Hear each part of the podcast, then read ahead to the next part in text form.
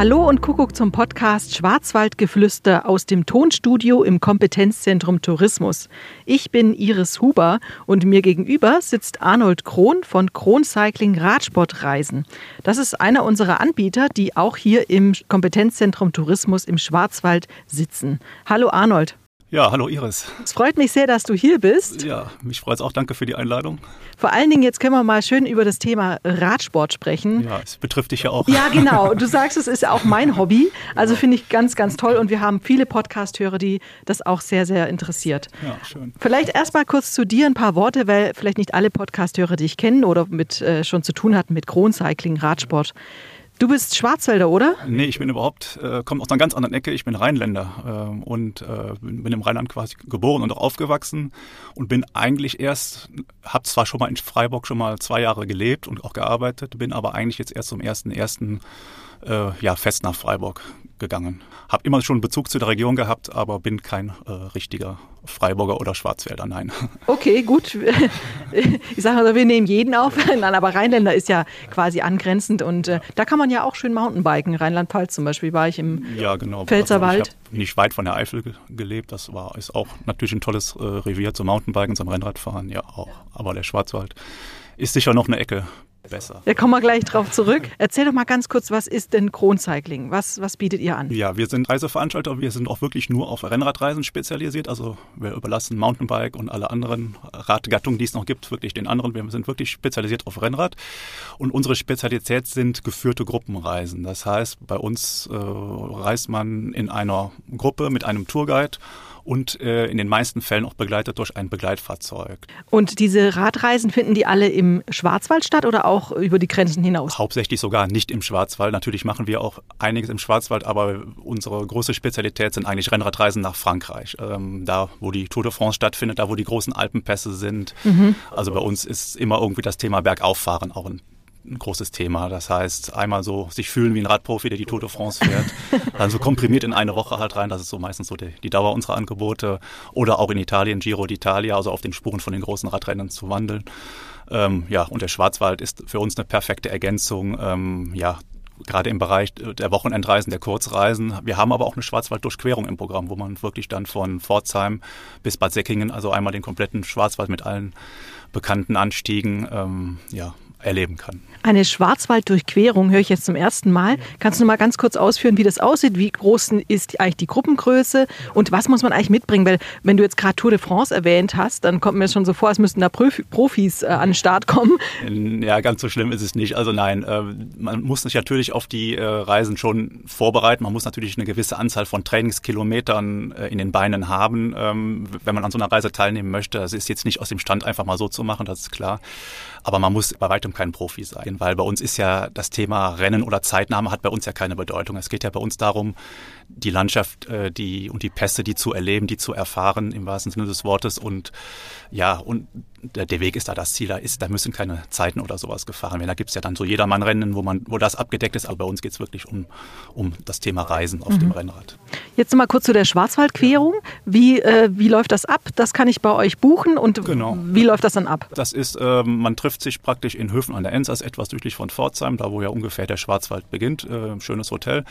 Und dann äh, haben wir in fünf Etappen äh, so eine Schwarzwalddurchquerung, wo man in fünf Etappen, sage ich mal, die ganzen schönen Pässe, beginnend oben im Norden mit dem mit der Kaltenbronner Wand bis in den Süden, bis kurz vor Bad Säckingen die letzten kleinen kleineren Pässe, wo man die äh, ja all diese und auch die namhaften, die dazwischen liegen, natürlich wie Schauensland, wo man all die Pässe praktisch dann äh, abfährt. Ja.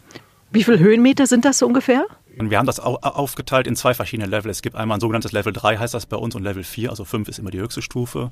Ähm, und ja, dieses Level 3, da ist man ungefähr im Bereich so 1500 Höhenmeter am Tag und bei dem Level 3 ist man schon bei gut über 2000, auch gerne 2500 Höhenmeter am Tag. Die Kilometer sind ja bei diesem Bergfahren nicht so wichtig. Das ist meistens immer so um die 100 Kilometer. Das ist meistens immer, werden diese Art Touren an den Höhenmetern auch bemessen. Ja, und wenn man diese Schwarzwalddurchquerung gemacht hat, dann hat man eigentlich alle, also ist im Level 4 vor allen Dingen, da hat man alle namhaften Pässe, die es hier gibt im Schwarzwald, dann in einer Woche dann bezwungen. Das sind fünf Radtage dann. Finde ich genial. Ich glaube, mich hast du schon. ja, hast du dann, da hast du da irgendwie ein paar Highlights auf dem Weg? Weil ich stelle mir gerade eben Schwarzwald-Hochstraße kennt man ja. ja genau. Man fährt ja schon auf den, äh, immer auf den Straßen, weil anders geht es ja nicht. Man muss ja auf genau, Teer fahren, genau, richtig? Genau. Gibt es da ein paar Highlights? Ja, die Highlights äh, sind sicher auch die Schwarzwald-Hochstraße, wenn man sie nicht gerade an einem Sonntag fährt. Ähm, dann ja die einzelnen Anstiege wie der Kandel zum Beispiel, der ist natürlich auch äh, nicht ganz leicht zu befahren, ja, ist aber ist schon sehr knackig, aber ist für viele natürlich dann schon, ja, es ist, ist schon stark vergleichbar mit einem richtigen Alpenpass. Also man, wenn man so Kandel oder auch den Schauensland natürlich sieht, äh, das sind natürlich schon Pässe, die schon Alpenpassniveau haben und das sind dann schon so die Highlights der Tour. Highlight ist auch immer, wenn, wenn man dann von einem Profi wie Simon Geschke, der den Schauensland, glaube ich, fast täglich fährt, wenn er hier in Freiburg ist, überholt wird und ist auch ein ganz netter Typ übrigens, der immer auch mal wieder grüßt. Das sind dann immer so Highlights, wenn man dann auch mal so auf Profis trifft, die dann auch da unterwegs sind, ja, und einfach so mhm. dieses auch so Kleinode wie zum Beispiel das Geiers Nest, was es ja auch noch gibt äh, an der Strecke, das was jetzt nicht so bekannt ist. Also wir kennen natürlich auch natürlich so ein paar kleinere äh, oder unbekanntere oder abseits gelegenere Anstiege, äh, die wir damit einbauen, und, um dann nicht nur diese großen und namhaften da zu haben. Ja, das mhm. ist insgesamt dann am Tagesende immer eine runde Sache. Mhm. Und ähm, ist da ein Gepäckservice dabei bei dieser Schwarzwaldquerung? Also generell bei der Schwarzwaldüberquerung wie auch bei allen anderen Etappenreisen, äh, der Gast muss eigentlich nichts mit sich rumtragen. Wir haben ein Fahrzeug dabei, was erstens das, das Hauptgepäck transportiert, aber auch immer für das Tagesgepäck, was man so unterwegs so braucht. Ähm, äh, immer mal wieder zur Verfügung steht, sodass man das Rennrad eigentlich ohne irgendwelche Rucksäcke oder andere Taschen, die man noch mit sich rumschleppen müsste oder am Fahrrad befestigen müsste, die komplett äh, ja, frei absolvieren kann. Ja, jetzt haben wir ja im äh, Schwarzwald tatsächlich auch viele solche ähm, Radsport-Events zum Beispiel den Schau ins Land, Bergzeitfahren. Bietest du oder gibt es auch die Möglichkeit bei euch, ähm, dass man so eine Art ähm, Coaching bekommt? Ist noch nicht, aber wir sind tatsächlich an dem Thema dran, äh, weil wir haben natürlich jetzt auch über die Jahre viel mit unseren Gästen gesprochen. Wir machen es ja seit 2008 insgesamt ähm, und viel gesehen und äh, uns ist immer wieder aufgefallen, dass viele Leute gar nicht so korrekt zum Beispiel bergab fahren. Da wird viel im Oberlenker gefahren, aber es ist ja beim Rennrad eigentlich, um die Kontrolle über das Rad zu behalten, eigentlich viel besser im Unterlenker zu fahren. Solche Kleinigkeiten. Und wir haben uns jetzt auch gedacht, ähm, ja, dass wir an diesen Themen eigentlich auch mal arbeiten wollen, dass wir da so, so eine Art Kurse oder so, so Wochenend, ja, Kurse kann man es vielleicht nennen, anbieten möchten. Und dafür, das ist auch mit ein Grund, warum wir uns jetzt hier im Schwarzwald angesiedelt haben, weil das einfach äh, auch für diese Idee, die wir da haben, ja, der beste Ort ist. Wie zum Beispiel gibt es perfekte Abfahrten, wo man das perfekt trainieren kann, wie zum Beispiel die Oppenauer Steige, also die Zuflucht auch genannt bei Oppenau. Das ist zum Beispiel eine perfekte Abfahrt, um jetzt mal, ähm, mal richtig die, Ab die Abfahrtstechnik zu trainieren. An solchen Dingen sind wir auf jeden Fall in Zukunft auch dran, ja. Wie kamst du denn eigentlich zum Rennradfahren und hast du schon bei der Tour de France mitgemacht? Nee, also ich bin, muss sagen, ich bin mal diese Tour Transalp, mal dieses Etappenrennen über die Alpen gefahren, aber ich bin, habe keine richtige Radsportvergangenheit mit Lizenz beim Bund Deutscher Radfahrer und sowas gar nicht. Nee, ich bin eigentlich mit der Generation Jan Ulrich irgendwo da groß geworden oder dieses Team Telekom, was es damals gab, das hat mich so damals als Kind oder als Jugendlicher hat mich das ziemlich beeindruckt. Gut, ich fand es auch neben dem sportlichen Aspekt aber auch immer interessant, wo die gefahren sind. Das hat mich immer interessiert. Ich habe da immer die Landkarte daneben liegen gehabt und habe mir dann irgendwann mal vorgenommen, ähm, ja, da, da willst du auch mal hin oder da willst du auch mal mit dem Rad oder mit dem Rennrad unterwegs sein und habe dann mir irgendwann diesen Traum mal erfüllen, habe mal diese Route Grand Alp, also vom Genfersee zum Mittelmeer, die mittlerweile ja eigentlich fast mit unserer wichtigste Reise im Programm ist, dann selber mal auf eigene Faust dann erkundet, dann um die Jahrtausendwende, ja, und das, das war so mein äh, Einstieg in die ganze Sache. Also weder, also weniger dieses, auch da wieder weniger die Ergebnislisten, sondern mehr so dieses Landschaftserlebnis, diese Kombination von Sport und Landschaftserlebnis, was mich da auch bei der Tour de France damals schon immer fasziniert. Und wie sieht bei dir so eine Tagesetappe aus? Wie viel fährst du? Wie hoch? Wie weit?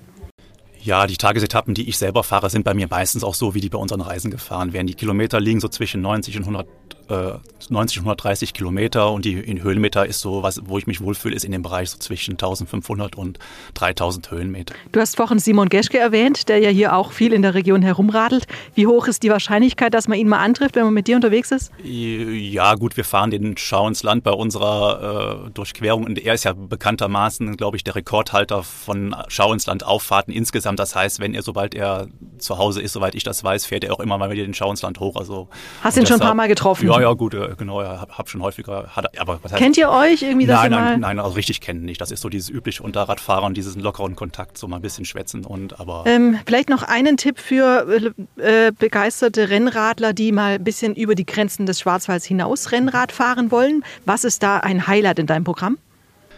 Ja, Highlight ist auf jeden Fall die Pyrenäen-Durchquerung. Also einmal vom Atlantik bis zum Mittelmeer. Ähm, Start in Biarritz, Ende, in der Nähe, Ende der Tour in der Nähe von Perpignan äh, mit den ganzen Pyrenäenpässen dazwischen. Ähm, das ist schon eine ganz tolle Tour, weil die Pyrenäen im Gegensatz zu den Alpen sehr einsam sind. Mhm. Und das Zweite ist, wo wir jetzt eigentlich neue tätig sind, das ist das Piemont, das haben wir jetzt für uns so ein bisschen entdeckt. Ähm, da komme ich jetzt gerade auch her übrigens. Ähm, da ist auch eine ganz tolle Region, also sehr einsam, sehr wild, ähm, auch natürlich auch sehr steile Pässe, muss man sagen, sehr steile Passstraßen.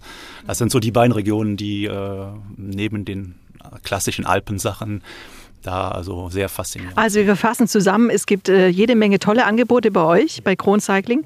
Und natürlich aber auch äh, wirklich, äh, finde ich, sehr spannend, diese Schwarzwaldüberquerung. Und dann vielleicht noch eine Frage nur zum Abschluss. Wenn du dir einen Rennradsportler deiner Wahl aussuchen könntest und mit dem eine tolle Tour machen, wen würdest du auswählen und warum? Vielleicht wirklich mit Simon Geschke, weil das einfach, ja, das ist wirklich ein toller Typ, hat auch immer einen guten Job bei seinem Team gemacht, ist immer bescheiden geblieben und hat ja auch schon Tour de France Etappe gewonnen, aber trotzdem immer auf dem Boden geblieben, ist immer sehr gesprächig. Also ja, vielleicht mit dem tatsächlich, ja.